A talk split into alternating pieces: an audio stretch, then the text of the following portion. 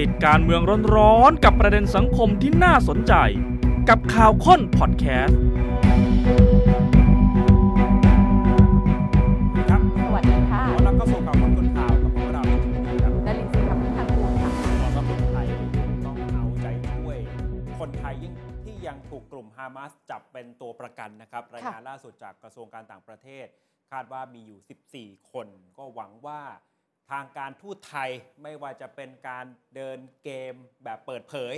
เช่นที่รัฐมนตรีต่างประเทศของเราคุยกับรัฐมนตรีต่างประเทศของอิสราเอล ค่ะ หรือการทูตในทางลับ ก็ต้องทำ คุยผ่านบรรดาชาติอาหรับโลกมุสลิม ใครพอจะต่อสายพูดคุยถึงแกนนำปาเลสไตน์แกนนำฮามาสได้ ก็หวังว่าเขาจะปล่อยตัว ใช่ค่ะ วันนี้ผมคุยกับอดีตทูตไทยในอิสราเอล ท่านก็ยังเชื่อลึกๆว่า ว่า ฮามาสไม่น่าจะทำร้ายคนไทย หมายความว่าน่าจะปลอดภัย เพีย ครั ง บ แต่จับตัวเอาไว้ เพียงแต่ว่าช่วงแรกอาจจะชุลมุน อืม คือกวาดเข้ามาก่อน ค่ะ แต่สุดท้ายพอเราได้นำเสนอว่าคนไทยไม่ใช่คู่ขัดแย้ง คนไทยเพียงแค่เข้าไปหางานทำเพื่อชีวิตที่มันดีกว่าในดินแดนแห่งนี้ พอเขาได้แยกแยะทุก ครับ อย่างแล้ว สุดท้ายแล้ว ตัวประกันที่เป็นคนไทยน่าจะปลอดภัย ลึกๆ น่าจะปลอดภัย อืม นะเดี๋ยวมาวิเคราะห์เรื่องนี้กันในช่วงที่ 2 ค่ะ เรื่องของความหวังในการช่วยเหลือ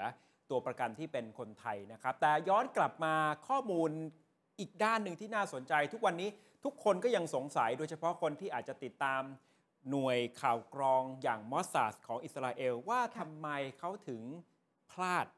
ปล่อยให้กลุ่มฮามาสเปิดปฏิบัติการโจมตีได้แบบนี้ แล้วมันไม่ใช่แค่วันโจมตีนะ ค่ะ แปลว่าก่อนหน้านั้นน่ะตอนที่ฮามาสเตรียมการ ตระเตรียมทุกสิ่งอย่าง ไม่ทราบความเคลื่อนไหวเลย ขีปนาวุธเป็นพันพันๆลูกมาจากตรงไหน ครั ข บ นกันมาได้ยังไง ถ้าจะมีคนที่สนับสนุนมันต้องเห็นร่องรอยของการส่งต่ออาวุธยุทโธปกรณ์พวกนี้เข้ามาอยู่ในฮามาสคำตอบทุกอย่างนะคะ อาจจะถูกซ่อนอยู่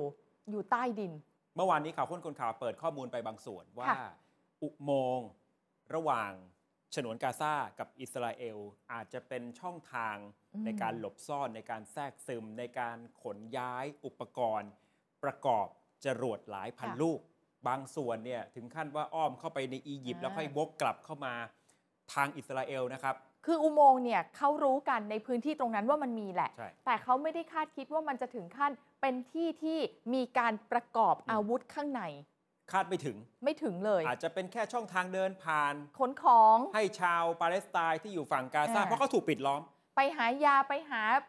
น้ำมันอะไร มั แบ ได้ บนี้ กลายเป็นใช้ใช้เป็นหนึ่ง ค่ะ ในช่องทางในการวางแผนโจมตีอิสราเอล วันนี้ข่าวค้นคนข่าวเปิดข้อมูลเพิ่มเติม ค่ะ เชื่อไหมการขุดอุโมงค์มันกลายเป็นอุตสาหกรรม อืม มีผู้รับเหมา เกี่ยวกับเงินเงินทองทองเนี่ยเหรอ แปลว่ากำลังหากินอยู่กับความขัดแย้ง อืม บนสถานการณ์ความไม่มั่นคง เป็นอุตสาหกรรมของความขัดแย้ง ครับ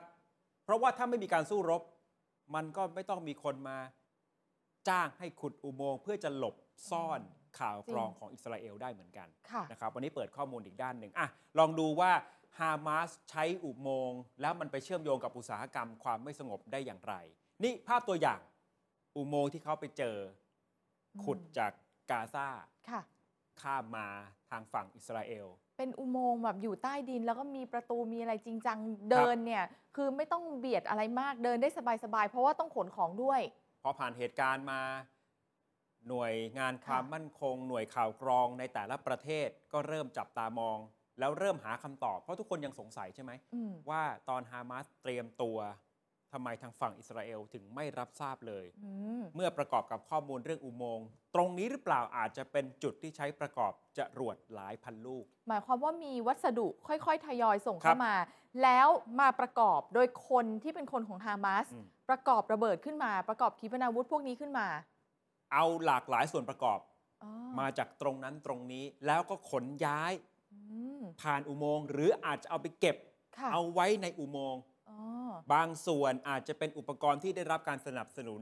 จากชาติมหาอำนาจ แต่ก็อาจจะได้มาแค่อุปกรณ์นะ ยังไม่ได้ แปลว่า สำเร็จร่างนะ แปลว่าความเป็นไปได้ว่าจรวดหลายพันลูกในฝีมือของฮามาสเนี่ยประกอบขึ้นเอง นั่นนะสิ ไม่ใช่ว่า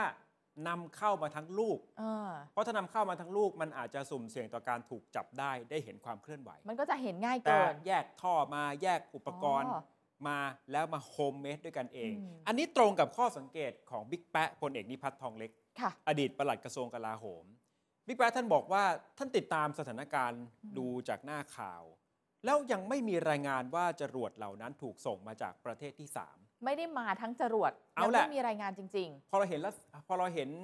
ฮามาสปฏิบัติการ ๆ อืม หลายคนอาจจะนึกถึงอิหร่านใช่ไหมครับ ว่า ค่ะ จะมีส่วนในการสนับสนุนหรือเปล่า อืม แต่ณขณะนี้ยังไม่มีรายงานที่เป็นหลักเป็นฐาน แอนโทนี บลินเคนรัฐมนตรีต่างประเทศสหรัฐยังบอกเลยว่า ก็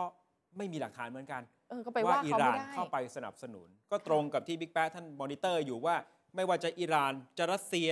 หรืออาวุธที่สหรัฐเคยส่งมอบให้ยูเครน อืม แล้วหลุดมาขายในตลาดมืดเนี่ยยังไม่เห็นข้อมูลตรงนี้ ค่ะ แต่มันอาจจะเป็นจรวดโฮมเมด จรวดทำมืออะนะ ที่ฮามาสประกอบเองเป็นส่วนใหญ่ อื้อหือ ลองฟังพลเอกนิพัฒน์วิเคราะห์เรื่องนี้ ค่ะ ครับ ประเทศมหาอำนาจเนี่ยก็สามารถทำได้ทั้งสองอย่างนะครับ อันแรกก็คือสนับสนุนนะครับให้ทำสงครามกันต่อไปนะครับเพื่อผลประโยชน์ของตัวเอง นี่คือเชียร์ให้ลบกัน อีกบทบาทหนึ่งในทางกลับกันก็คือ ถ้าเข้ามาหย่าศึกก็ทำได้นะครับขึ้นอยู่กับว่าวันนี้เนี่ยผลประโยชน์จะตกอยู่กับใคร เพราะว่าเรื่องของการศึกสงครามเนี่ยมันมีเรื่องประโยชน์ ผลประโยชน์ของชาติ แอบแฝงอยู่นะครับ มันพัวพันไปหมดทุกเรื่องนะครับ เรื่องเศรษฐกิจเรื่องน้ำมันเรื่องอะไรต่างๆ เหล่านี้ถูกไหมครับ อืมคือปกติอุโมงค์อาจจะใช้เป็นพื้นที่ ค่ะ ส่งอุปกรณ์ ขนของ ความช่วย อะ เหลือเข้าไป อืม เพราะว่ากาซาถูกกำแพงของอิสราเอ ปิด ล เอาไว้ ล้อมรอบนะครับ ค่ะ ตรงที่ติดกับอียิปต์อียิปต์ก็สร้างป้อมปราการขึ้นมา ใช่ ปิดทางเอาไว้เหมือนกัน หรือถ้าจะออกทางทะเล ออกได้หน่อยเดียว ออกมันก็เป็นเขตแดนของอิสราเอลอาจจะถูกโจมตีเอาได้ อืม นั่นก็ทำให้อิสราเอลเองก็เชื่อว่าอุโมงค์หรือเข้าใจมาตลอดว่ามันเป็นแหล่งหลบซ่อนตัวเป็นที่เคลื่อนย้ายคนการรักอ่าแรงงานแล้วก็ลักลอบขนส่งสินค้าเข้าไปในพื้นที่ อ๋อก าซา คือคือเป็นเหมือนพื้นที่สัญจรพื้นที่ขนส่งของเขา แปลว่าไม่มีความคิดว่ามันจะถูก อืม ใช้เป็นพื้นที่เอ่อค้น ค่ะ ถ่ายอุปกรณ์ที่เกี่ยวข้องกับการประกอบระเบิด หรือเป็นจุดที่เอาไว้ซุก อืม ซ่อนอุปกรณ์เหล่านี้ ข้อมูลเชิงลึกในแง่มุมต่างๆ เกี่ยวกับอุโมงค์ที่อยู่ในฮามาสนะคะ เริ่มต้นจากจำนวนอุโมงค์กันก่อน อืม ผู้เชี่ยวชาญที่เคยศึกษาข้อมูลของกลุ่มฮามาสกับการต่อสู้กับอิสราเอลเขาบอกแบบนี้เขาบอกว่าอุโมงค์พวกนี้นะ เยอะมากมีคือหลายพันที่เลยค่ะ เชื่อมต่อจากบริเวณฉนวนกาซาฉนวนกาซาอย่างที่เราบอกคุณผู้ชมเมื่อวานและกลางแผนที่ดู เนื้อที่เนี่ยเขาเล็กใช่ไหมอยู่ที่ประมาณ 365 ตารางเมตร ครับ นิด ๆ หน่อย ๆ เองใช่ไหมคะ แล้วประชาชนก็หนาแน่นที่สุดในโลกด้วย เพราะฉะนั้นเนี่ยการจะมีพื้นที่เพิ่มเติมเขาก็เลยไปใช้ใต้ดิน ใต้ดินและอุโมงค์พวกนี้เลยกลายเป็นเหมือนกับเป็นเหมือนคุก หรือว่าค่ายผู้อพยพไปอ่ะ อืม ใน ถึง พื้น ต้อง ที่ มี ของ อุโม กาง ค์ไง ซาก็เลยต้องมี เพราะพื้นที่ตรงนั้นมันเล็กนิดเดียว มันแน่นเกิน แออัดกัน 2 ล้านกว่าคน ค่ะ จากบันทึกของสหประชาชาติเมื่อ 10 ปีที่แล้วปี 2013 มีอุโมงค์ลักษณะนี้มากกว่า 1,532 แห่ง แต่นั่นมันคือปี 2013 นะครับ แล้วน่าเชื่อว่าในทางปฏิบัติในมุมของผู้เชี่ยวชาญ อาจจะมีอุโมงค์ลักษณะนี้มากกว่า 5,000 แห่ง อื้อหือบ างแห่งคงจะเป็นความลับมาก ค่ะ แล้วก็อาจจะเป็นตัวแปรถ้าหากมีการทำสงครามครั้งใหญ่ ถ้าเรามองภาพจากข้างบนแล้วเราสามารถเห็นได้หลาย ๆ ชั้นนะ เราจะเห็นพื้นที่ของฉนวนกาซาและข้างในที่เป็นอุโมงค์มันก็ต้องหูพันกันไปพันกันมาเนาะ แล้วนี่แหละครับที่มันเป็นสิ่งที่อิสราเอลต้องคิดหนัก แม้ว่าอาวุธยุโทโธปกรณ์ของอิสราเอลมีอยู่เหนือกว่า ค่ะ ฮามาสแต่ถ้าคุณใช้กำลังบุกเข้าไปในพื้นที่กาซา อืม แล้วมันเป็นการทำการรบในเมือง ค่ะ การซุกซ่อนตามตึกอาคารบ้านช่อง มีแน่นอนกับระเบิดผู้เชี่ยวชาญ อืม ด้านความมั่นคงหลายคนเตือนแล้ว ถ้าอิสราเอลจะเข้าไป ค่ะ กับ 2 ก็คือยังจะไปเจออุโมงค์เหล่านี้อีก ซึ่งคุณ เต็ม ไม่มี เลย ทางรู้ ค่ะ ว่ามันจะไปซุกซ่อน ม อยู่ตรงไหนบ้างใช่ไหมครับ มันจะกลายเป็นตัวแปรสำคัญถ้าหากมีการทำสงครามครั้งใหญ่ อืม คืออิสราเอลเคยมีประสบการณ์เข้าไป ค่ะ เอ่อบุกในฉนวนกาซามาแล้วนะ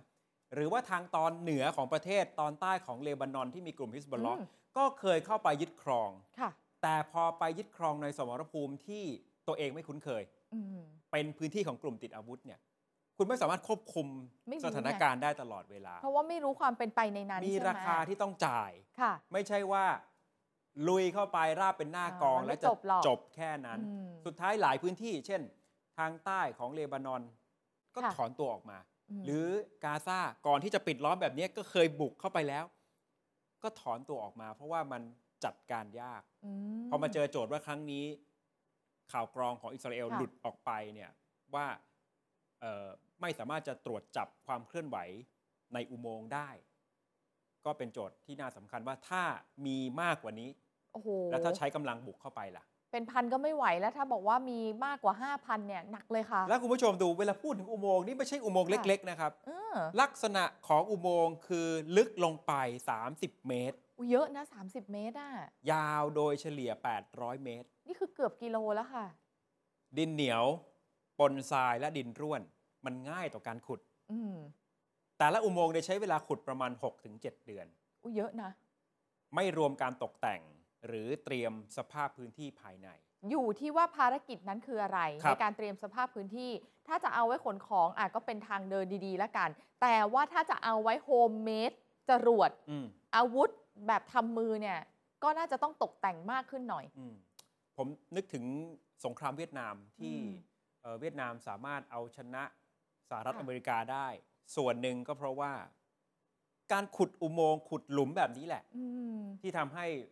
ไม่เจอ หาไม่เจอ บรรดานักรบเวียดกงในตอนนั้น เขาจะรู้ของเขาว่าอุโมงค์เขาเข้าออกทางไหน ครับ คนอื่นมาจะรู้ได้ยังไง เพราะว่าถ้าคุณผู้ชมลองดู ค่ะ เอ่อแผนที่ของกาซาเนี่ยนะ อ่า คือเราจะเห็นว่าเขาปิดล้อมโดยกำแพง ค่ะ ของอิสราเอลเอาไว้หมด อืม ครั้งนี้เนี่ยมีนักรบฮามาสทำลายกำแพง ค่ะ แต่ว่าไอ้ก่อนหน้านั้นน่ะที่ประกอบเอ่อจรวดเนี่ย อืม น่าจะใช้อุโมงค์ตรงนี้ นั่นนะสิ เป็นฐานที่มั่น ค่ะ นะครับ แล้วอุโมงค์มันเชื่อมโยงอย่างที่บอกไว้ว่ามันเป็นผลประโยชน์ อาจจะโยงกับเรื่องปัญหาคอร์รัปชันเรื่องเออการใช้เอ่อปัญหาความขัดแย้ง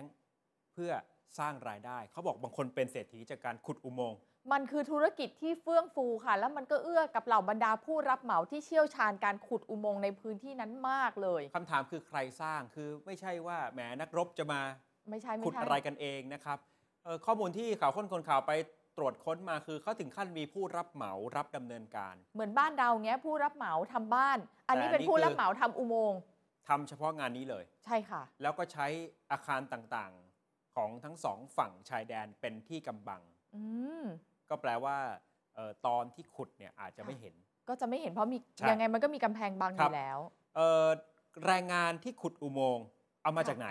เป็นผู้ชายล้วน เยาวชน ๆโอ้ ถูกบังคับ หรืออาจจะถูกจ้าง ให้ลงไปขุด ต้องเป็นเยาวชนด้วย ค่าตอบแทน 5-3 ดอลลาร์สหรัฐต่อวัน ห้าถึงสิบสามดอลลาร์อืม ครับ อืม มีเยาวชนอย่างน้อย 160 คนเสียชีวิตระหว่างขุดอุโมงค์ อันนี้อยู่ในบันทึกแบบจริงจังนะคะ ของบันทึกเป็นจากองค์กรอิสระแล้วก็สหประชาชาติ เสียชีวิตกันไปเยอะ ต้นทุนของอุโมงค์ก็มีหลากหลาย ค่ะ ขึ้นอยู่กับขนาด ถ้าอุโมงค์ขนาดใหญ่ ใช้เงิน 1 2 0 0 0 0 ดอลลาร์สหรัฐ เยอะนะ อันนี้คือคนเดินได้ขนแพะขนวัว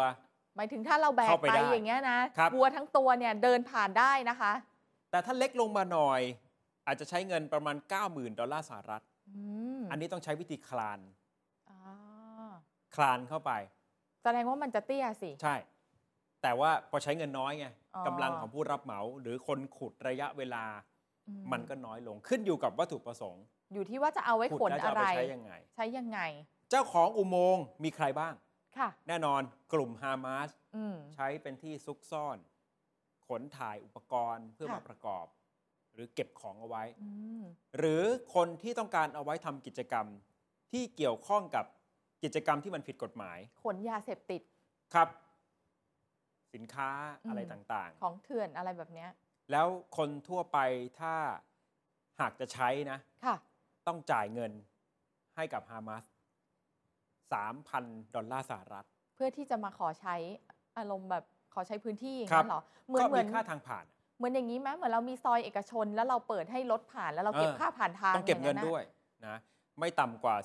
15-20%ของค่าก่อสร้าง อ๋อ ก็คือคนที่จะมาจอยมาใช้ด้วยเนี่ ใช่ ย คุณก็ต้องมาคิดคำนวณว่าค่าก่อสร้างเท่าไหร่ คุณก็ต้องช่วยจ่ายด้วย แถ นะ มถ้าจะใช้เป็นครั้ง อ่ามี มีผู้เก็บเงินค่าผ่านทางอย่างที่บอก เอ้ย ครั้งละ 30-300ถึง300 ดอลลาร์สหรัฐ เยอะนะคะ ก็แล้วแต่ว่าข้อตกลงว่าจะใช้มาก อืม ใช้น้อยขนาดไหนนะครับ นี่เจาะข้อมูลมาให้คุณผู้ชมดูว่าเนี่ยมันมันเป็นการทำธุรกิจรูปแบบหนึ่งเลยเหมือนกันนะ ทั้งคนขุดให้คนมาใช้จะลักลอบขนทำกิจกรรมอะไรผิดกฎหมาย หรือจะผ่านทาง จะเดินทางออกไปและสุดท้ายฮามาสก็ใช้ประโยชน์ จากอุโมงค์เหล่านี้เป็นที่ซุกซ่อน อืม จากอิสราเอลด้วย ดูเม็ดเงินของการก่อสร้างเยอะขนาดนี้นะคะ แน่นอนมันก็จะมีเรื่องราวอื่นๆ เข้ามาเกี่ยวข้อง เพราะว่าถ้าอุโมงค์เป็นใจแกนหลักที่สำคัญของฮามาสแล้ว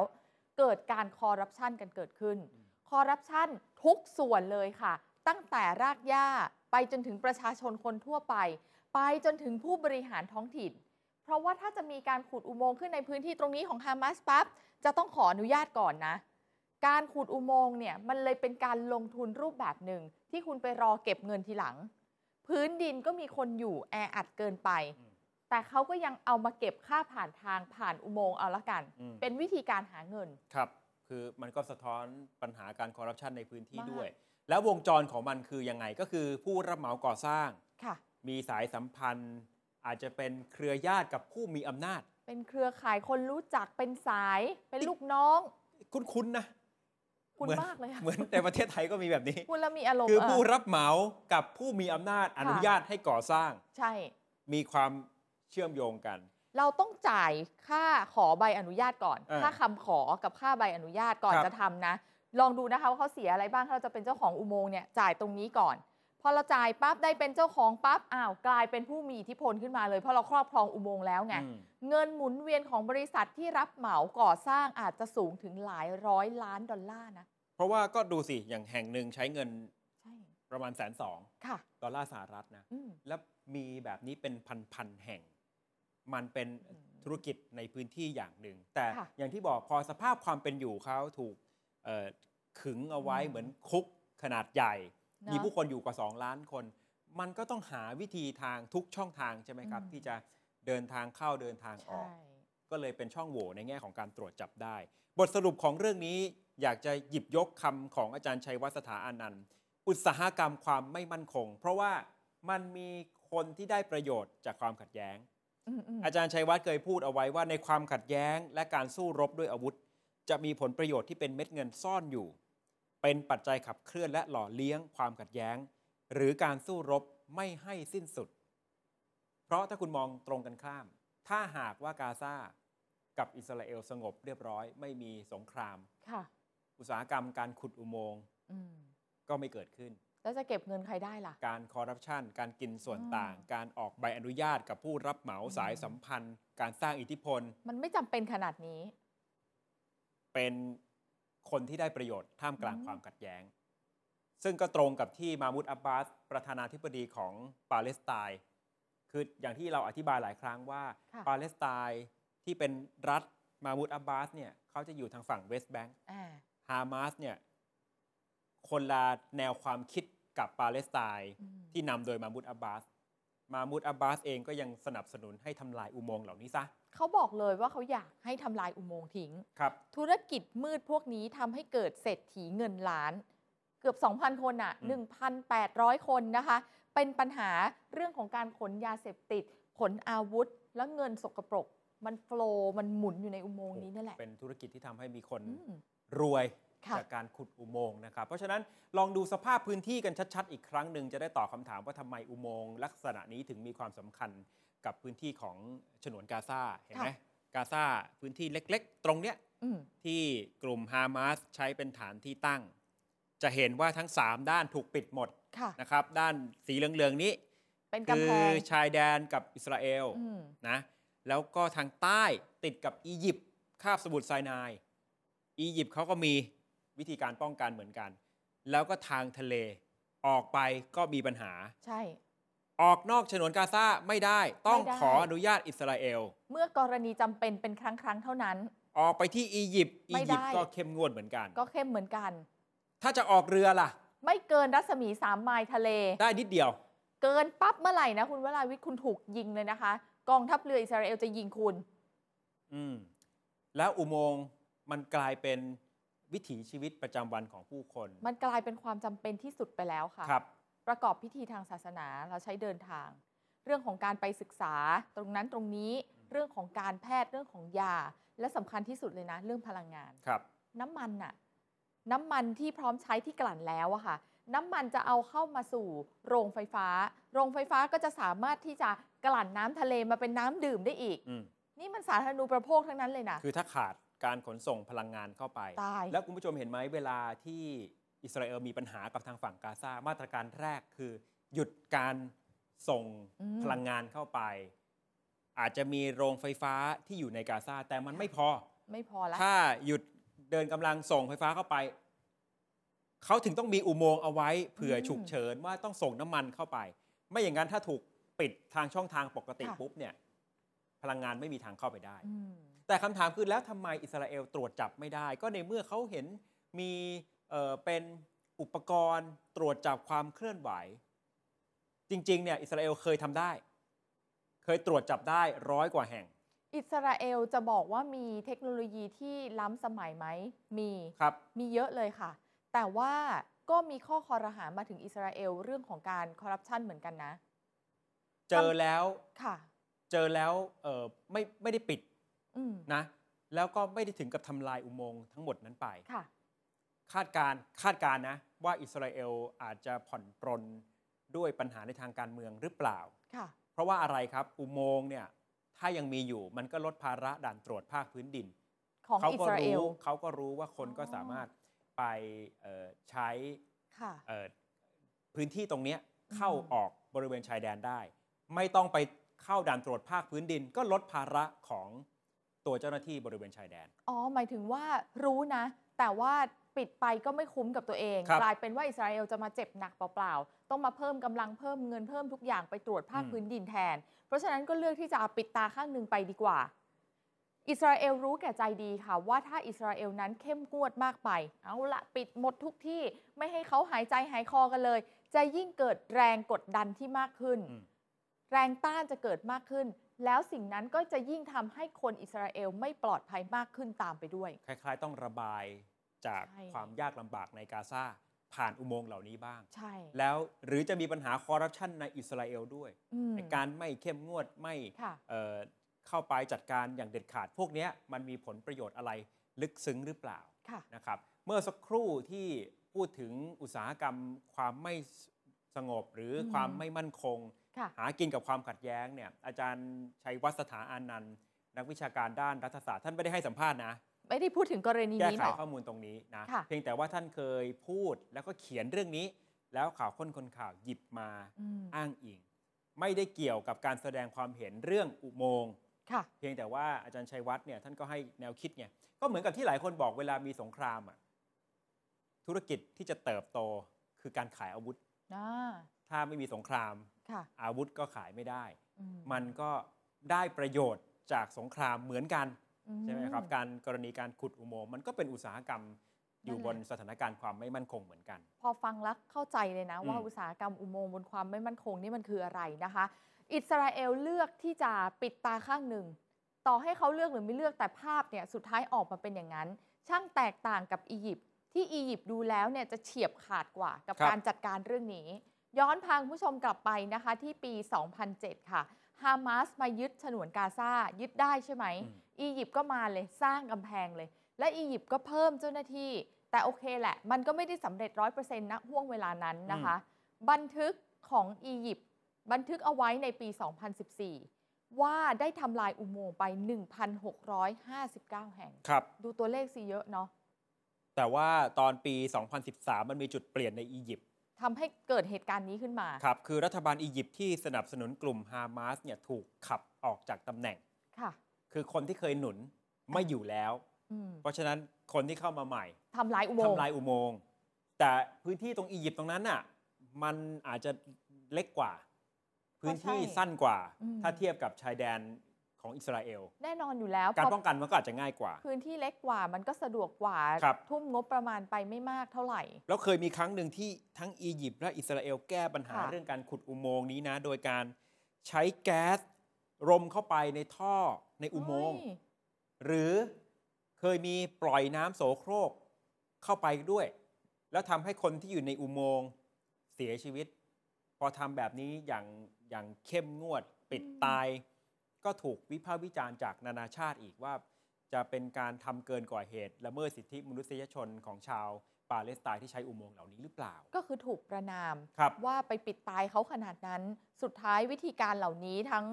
แก๊สลมควันเข้าไปในท่อ หรือว่าน้ำโสโครกใส่เข้าไปเนี่ย อืม ก็ไม่เกิดขึ้นอีกในปัจจุบัน แต่เนี่ยมันก็เลยกลายเป็นช่องโหว่ที่ทำให้การข่าวของอิสราเอลอาจจะพลาด ค่ะ ในแง่ของการประเมินว่าเอ๊ะจรวดของฮามาสเนี่ย อืม มันประกอบได้อย่างไรโดยที่อิสราเอลไม่ได้รับทราบเลย พอมันอยู่ใต้ ครับ ดินแล้วพอนึกภาพออกเลยแหละ วันนี้ผมคุยกับท่าน ค่ะ ทูตเอ่อไทยที่เคยอยู่ในอิสราเอลช่วงปี 2555 ถึง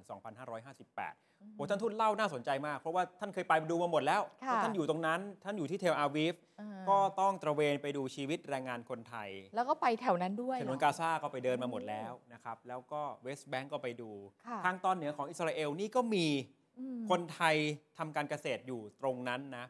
คือท่านทูตบอกแบบนี้ว่าตรงพื้นที่ฉนวนกาซาอาจจะเดี๋ยวลองขึ้นขึ้นแผนที่ประกอบก็ได้จะได้เข้าใจนะครับ เวลาที่คนงานเข้าไปอยู่เนี่ย คือเขาอยู่ติดกับรั้วเลยอ่ะอ่ะใช้อันนี้ก็ได้ ติดแบบ นี่นี่ ติดแบบอยู่ใกล้รั้วอย่างนี้เล ก็ ยเหรอ คือ คะ เนี่ยรั้วของ อ่า อิสราเอลคือคงจะไม่ได้ไม่ได้มีทหารยืนประจำการตามจุดขนาดนั้น แล้วบรรดานิคมการเกษตร ค่ะ ที่ไปตั้งเนี่ยคือติดเลยครับ เมื่อไหร่ที่กลุ่มฮามาสทำลายกำแพงเข้ามา ก็ถึงเลย เจอทันที เจอแรงงานเลย แต่ทีนี้ที่เราเห็นการโจมตีโดยจรวดของกลุ่มฮามาสเนี่ยมันไปไกล ค่ะ ไปถึงเทลอาวีฟไปถึงเยรูซาเล็ม อืม ไปถึงเวสต์แบงก์แต่ที่ฉนวนกาซานี่มันเสี่ยงที่สุด เพราะอิสราเอลเขามีระบบตรวจจับ เวลาจรวดขึ้นจากฝั่งฮามาสปุ๊บไซเรนจะดังทั่วประเทศ โอ้โห แต่ความต่างคือถ้าเขาเล็งเป้าที่บริเวณชายแดนฉนวนกาซา อืม จุดที่จรวดขึ้นจากฮามาสแล้วจะมาตกเนี่ยมันใกล้ อืม เวลาเดินทางของจรวดมันไม่กี่วินาที มันจะเร็วมาก ถูกต้อง เพ อาจ ราะฉะ จะ นั้น ตรวจจับไม่ไหว ไซเรนที่เตือนมา ค่ะ ทุกคนผ่านการฝึกรู้ในการรับมือกับสถานการณ์ อืม ต้องวิ่งเข้าหลุมหลบภัย ต้องเข้าไปในห้องนิรภัย แล้วแต่ทุกอาคารนี่มีหมด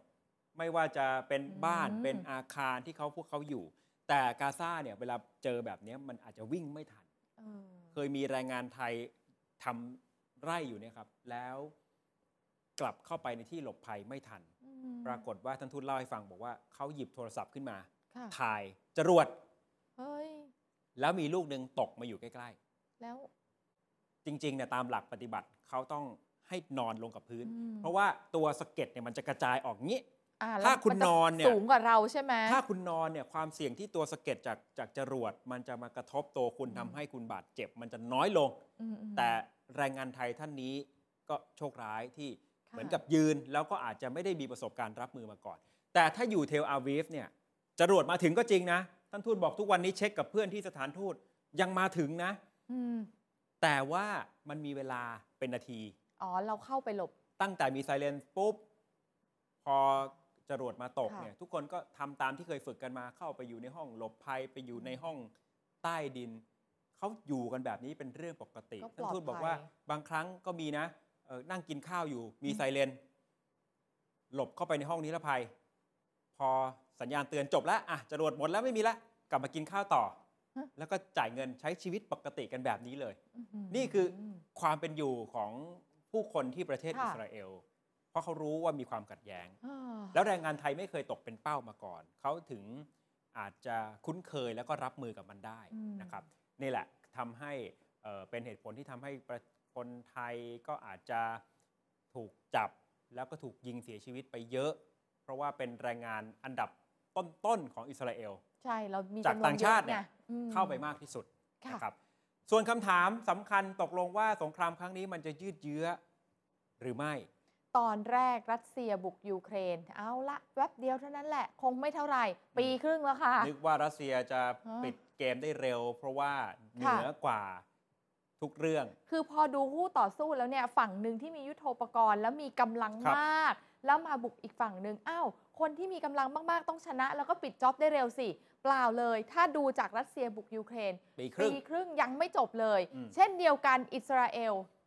กำลังมากกว่าเห็นเห็นๆกวาดล้างฮามาสในครั้งนี้ ถามเลยว่าจบเมื่อไหร่ ผู้เชี่ยวชาญด้านความมั่นคง และเป็นอดีตหัวหน้าหน่วย ด้านความมั่นคงระดับประเทศ ท่านวิเคราะห์ให้เราฟังว่าไม่ยืดเยื้อแต่จบไม่ง่ายนะคือในแง่ปฏิบัติการใหญ่ของอิสราเอลเนี่ยท่านมองว่าคงใช้เวลาไม่นาน อ่า การลอบโจมตีจากฮามาสก็ไม่ถึงกับยุติอย่างสิ้นเชิง คือฮามาสเนี่ยทำสงครามแบบไฮบริด ตรงนี้แหละที่ต้องขีดเส้นใต้ หล ที่ บ จะ บ้าง ทำ ลุ ให้ ยบ้าง ไม่จบง่าย ครับหลบบ้างหนีบ้าง เออบ างทีก็ล็อกลอบโจมตีอิสราเอลเป็นระยะ แอบมาต เมื่ อน อสบโอกาส ตอนนั้นตอนนี้เมื่อไหร่ที่พร้อมก็มา มันก็เลยทำให้ไม่จบง่าย ครับ การกวาดล้างใหญ่ของอิสราเอลมีข้อจำกัดเยอะ โดยเฉพาะเรื่องสิทธิมนุษยชน ประชาคมโลกก็จับตามองอยู่ นี่แหละ ค่ะ ก็อาจจะเป็นเหตุผลที่ทำให้มัน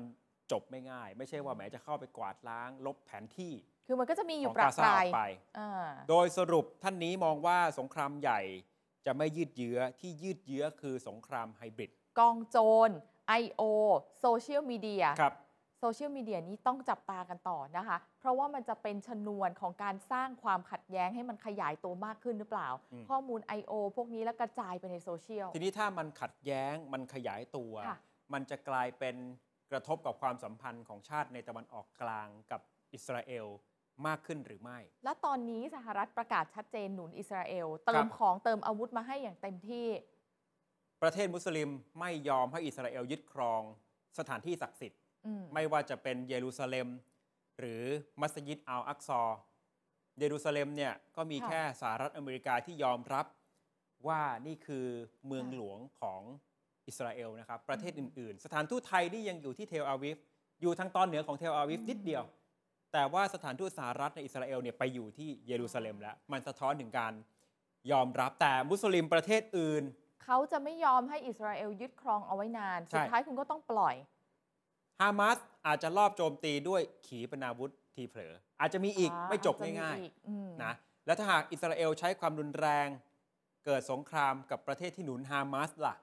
อิหร่าน เลบานอน ซีเรีย เลบานอนเราเห็นแล้วฮิสบอลลอห์ทางใต้ ค่ะ โจมตีอิสราเอลทางเหนือ ซีเรียก็เคยเป็นคู่ขัดแย้งกับอิสราเอลในอดีต กลายเป็นอิสราเอลก็ต้องมาเปิดศึกกับประเทศอื่น ๆ ต่อไปอีกอย่างนี้เหรอ หากสงครามขยายวง ค่ะ จะกลายเป็นสงครามตัวแทนด้วยหรือไม่ อืม ไม่ว่าจะเป็นสหรัฐกับจีนอะขอไปรัสเซียกับจีน ค่ะ ที่อาจจะมีความใกล้ชิดกัน เผชิญหน้ากับสหรัฐ อืม แล้วอย่างที่เราเคยตั้งข้อสังเกตไว้ก่อนหน้านี้ว่ามันจะกลายเป็น 3 สมรภูมิในเวลาเดียวกัน ใช่ รัสเซียยูเครนยังยืดเยื้ออยู่ ค่ะ เอเชียตะวันออกอินโดแปซิฟิก อืม อาจจะยังไม่ได้มีการปะทะกันโดยกำลัง แต่มันก็ตึงเครียด ใช่ นะครับ แล้วก็ในพื้นที่ตะวันออกกลาง ทั้งหมด 3 สนามรบเกิดขึ้นพร้อม ๆ กัน มันก็จะเป็นการบั่นทอนพลังอำนาจของสหรัฐ และสุดท้ายมันจะเกิดขึ้นที่เขาจับตามองกันนะคะ คือพันธมิตรของสหรัฐ จะกลับมาวางตัวเป็นกลางหรือเปล่า อืม ไม่อยู่ค่อนไปทางสหรัฐแล้ว เริ่มมีสัญญาณมาให้เห็นแบบรำไรละ คือก่อนที่จะเกิดเหตุการณ์นี้ หลายคนก็ประเมินว่ามันเกี่ยวกับการที่อิสราเอลพยายามจะปรับความสัมพันธ์กับหลายประเทศ ค่ะ ไล่มาเรื่อย อืม เช่น บาเรน UAE อืม แล้วก็ขาใหญ่สุดในตะวันออกกลาง ค่ะ คือซาอุดีอาระเบีย ซึ่งเป็นพันธมิตรกับสหรัฐ พอมาเกิดเหตุการณ์อิสราเอลจะถล่มกาซาจะทำให้พันธมิตรของสหรัฐ ที่กำลังจะปรับความสัมพันธ์กับอิสราเอลเนี่ย กลายเป็นเลิกปรับเหรอ หันมาวางตัวเป็นกลางหรือเปล่า สัญญาณณขณะนี้ซาอุเลื่อนทำความตกลงด้านความร่วมมือกับอิสราเอลไปก่อน อ่ะใช้คำว่าเลื่อนนะ ครับ แค่เลื่อนเฉย บาเรน อียิปต์อาจจะหันเหไปทางจีน ไปหาทางรัสเซียมากขึ้นไหม เพราะไม่อยากจะปรับ ใช่ ความสัมพันธ์กับ ๆ ค่ะ อิสราเอลแล้ว มีปัญหา อืม กับปาเลสไตน์กับพื้นที่ฉนวนกาซา นี่ไง เหล่านี้แหละถึงบอกว่าบั่นทอนพลังอำนาจของสหรัฐ ที่อาจจะเสียพันธมิตรไป ครับ แต่ไม่ได้ไปอยู่ฝั่งตรงข้ามซะทีเดียวหรอก เสียออกไปก็เขาไปอยู่ตรง ไม่อยากจะ กลาง ใกล้ เออ เหมือนกับที่พยายามจะ ใช่ค่ะ เอ่อปรับความสัมพันธ์ก่อนหน้านี้ คืออย่าลืมว่าแต่ละประเทศที่ผมเอ่ยมา ไม่ว่าจะอียิปต์ซาอุดิอาระเบีย ค่ะ บาเรน เขาก็มีประชากรที่เป็นมุสลิมนะ อืม เพราะฉะนั้นถ้าหากว่ารัฐบาลของเขาเข้าไปปรับความสัมพันธ์กับรัฐบาลที่ไปทำร้ายพี่น้องมุสลิมด้วยกันน่ะ นั่นน่ะสิ ตัวรัฐบาลของประเทศนั้น อืม ๆ ก็อาจจะมีแรงกดดัน ใช่ ประชาชนภายในไม่พอใจ เดี๋ยวรับไม่ได้ มันไม่ใช่ ทำง ว่าแหมใครจะขับเคลื่อน ค่ะ ไปตามอารมณ์ที่อยากจะไป อืม ไม่ได้ มันก็มีเงื่อนไขกับคนภายในประเทศเหมือนกันนะครับ ความเสี่ยงของอิสราเอลหลังจากนี้ในมุมของอาจารย์สุรชาติบำรุงสุข ก็คือให้ระมัดระวังกลุ่มติดอาวุธที่ต่อต้านตะวันตก จะหลอมรวม แล้วก็ถึงขั้นรุมกินโต๊ะอิสราเอล ฮ่า อาจารย์สุรชาติมองว่าสถานการณ์ซับซ้อนมากกว่าทุกครั้ง คนยิวเสียชีวิตไปมากกว่า 1,000ศพแล้ว ค่ะ เป็นเรื่องที่อิสราเอลยอมรับไม่ได้ การต่อสู้น่าจะยืดเยื้อ อาจารย์มองว่าน่าจะยืดเยื้อ ครับ ข้อสังเกตแบ่งเป็นทั้งหมดหลากหลายข้อนะคะ ข้อหนึ่งค่ะ ความขัดแย้งชุดเนี้ยมันทับซ้อนกับสงครามยูเครนนะคะทำนายว่าปีหน้าเศรษฐกิจโลกน่าจะมีปัญหาแน่ ๆ แหละ อืม แล้วมันก็จะเสี่ยงในการเกิดวิกฤตพลังงาน คือเจอสนาม แย่แน่ รบ เลย ที่ยูเครนนี่ก็หนัก ใช่ หนาสาหัสแล้ว พอมาซ้อนทับกันอีกแบบนี้ พอ ยิ่งห ส นัก ห เลย รัฐที่หนุนหลังอิสราเอล ค่ะ ถูกดึงออกมาจากสงครามยูเครนหรือไม่เนี่ย อืม มันก็เชื่อมโยงกันกับสมรภูมิที่ยูเครนเห็นไหมครับ ถัดมาก็คือเงื่อนไขความขัดแย้งที่เกี่ยวโยงกับความเชื่อทางศาสนาและทางการเมือง นี่แหละอาจจะเป็นเหตุผลที่ทำให้สงครามมันยืดเยื้อ อืม เพราะว่าอาจจะเอาเรื่องของ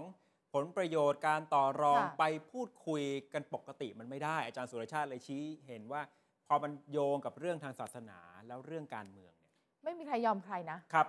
อาจารย์สุรชาติให้จับตาบทบาทของอิหร่านครับกำลังจะเชื่อมต่อเป็นแกนกลางของกลุ่มต่อต้านตะวันตกหรือไม่ นึก เป็น ภา พี่ พ ใหญ่ อิหร่านอยู่ตรงนี้ อืม แล้วอิหร่านเนี่ยเหมือนกับมีใยแมงมุม ขยายออกไป ครับ ได้กลุ่มฮามาสในฉนวนกาซามาเป็นกลุ่มพวกพ้อง กลุ่มอิสบุลเลาะห์ในเลบานอน กลุ่มฮูตีในเยเมน กลุ่มติดอาวุธในซีเรีย กลุ่มติดอาวุธในอิรัก อืม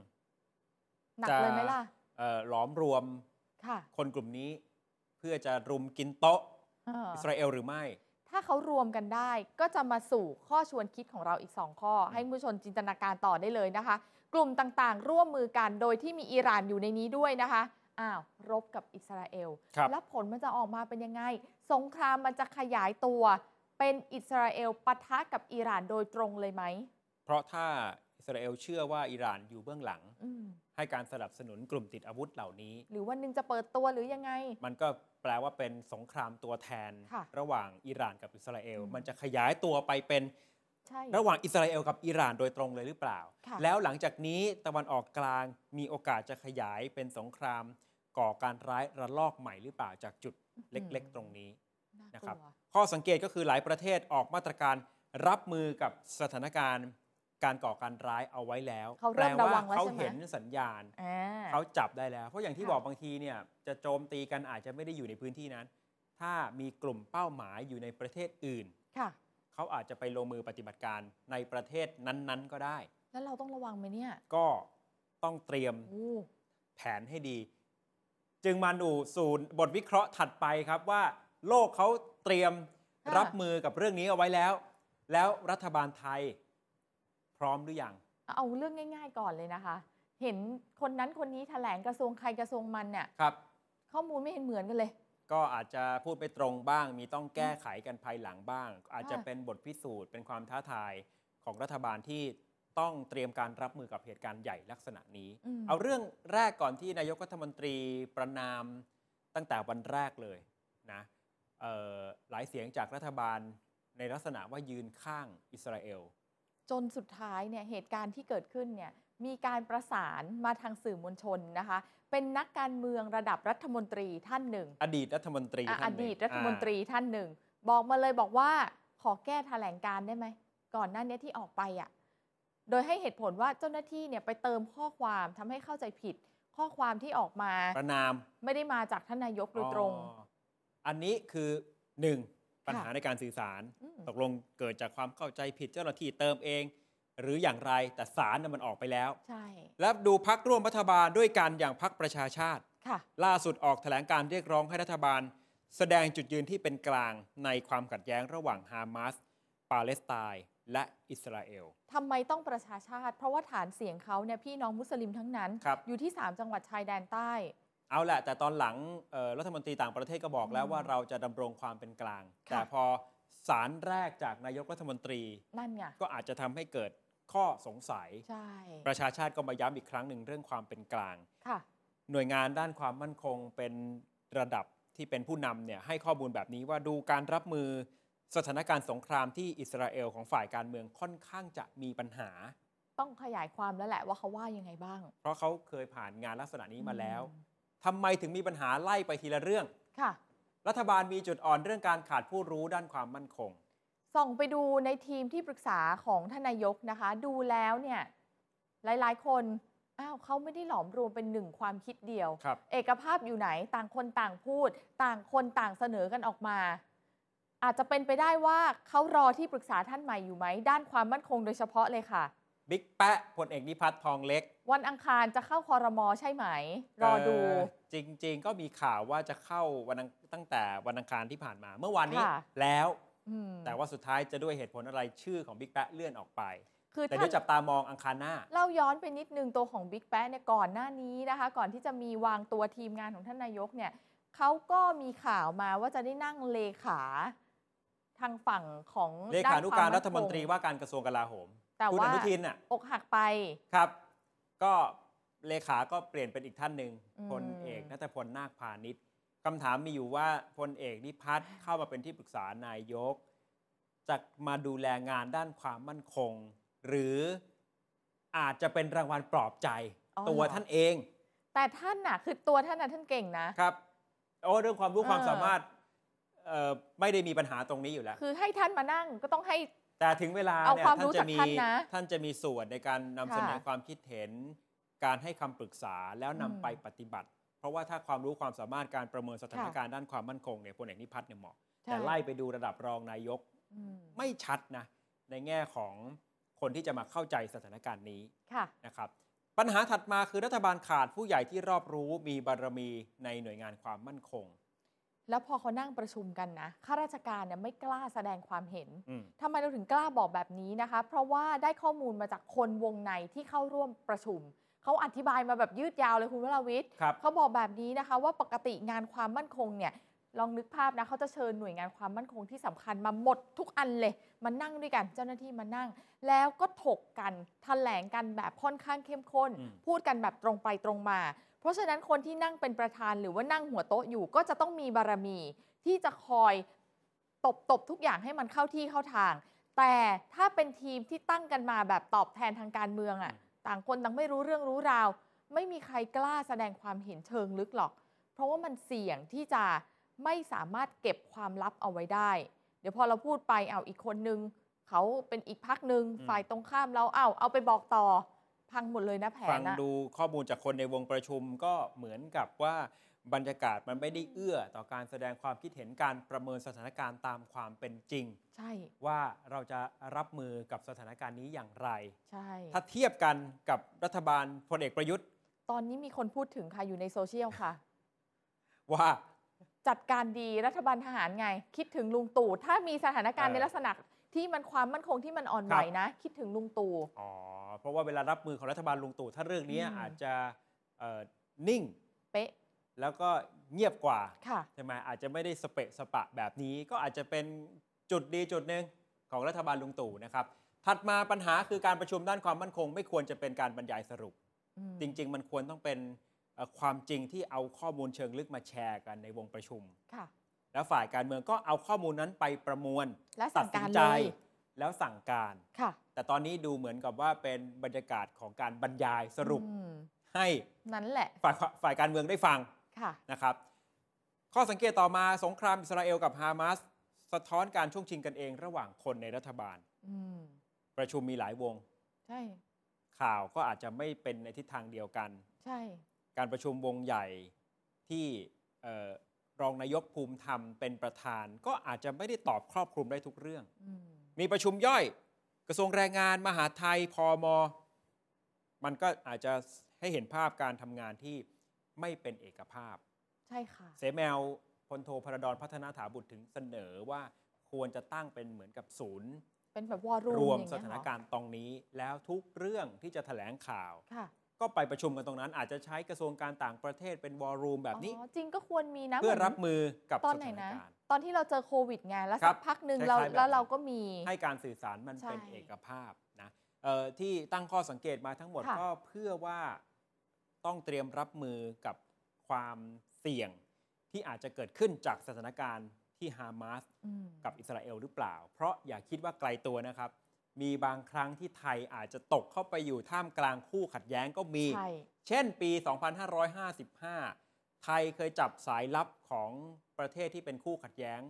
กับอิสราเอล รายงานระบุว่าบุคคลนั้นคือชาวอิหร่านด้วย เตรียมที่จะมาปฏิบัติการลอบสังหารรัฐมนตรีของอิสราเอล อืม ระหว่างที่รัฐมนตรีเนี่ยแวะเยือนไทย วางแผนเอาไว้เรียบร้อย ปรากฏว่าเกิดความผิดพลาดเกิดขึ้น ครับ ระเบิดมันทำงานขึ้นมาเอง สายลับนี้ก็เลยหนีค่ะ แล้วปาระเบิดออกไปใส่แท็กซี่ เหตุการณ์เกิดขึ้นแถวแถวๆถนนสุขุมวิท 71 ปรีดีพนมยงค์คุณผู้ชมคงยังจำได้เอ่อผู้ก่อเหตุระเบิดตัวเองเนี่ย ค่ะ เหมือนขาเนี่ย ใช่ ขาดไปเลยนะ ใช่ แล้วก็ต้องนั่งบาดเจ็บ มันไม่ได้ อยู่ริม ตั้ ถ ง นน ใจนะเออ สืบสาวเราวเรื่องถึงไปรู้ว่าเป็นชาวอิหร่าน อืม คู่ขัดแย้งกับอิสราเอลเตรียม ค่ะ แผนที่จะมาลอบสังหารรัฐมนตรีอิสราเอล ใช่ ที่จะเยือนเมืองไทยเห็นไหมเราเข้าไปอยู่ในความขัดแย้ง อืม ถ้าหากว่าไม่ได้เตรียม หรือในปีเดียวกันก็เคยจับกลุ่มชาวเลบานอน และมาทราบภายหลังว่าเป็นสมาชิกของฮิสบุลเลาะห์ด้วย อืม ถูกรวบตัว มีอุปกรณ์ปุ๋ยยูเรีย สารแอมโมเนียมไนเตรต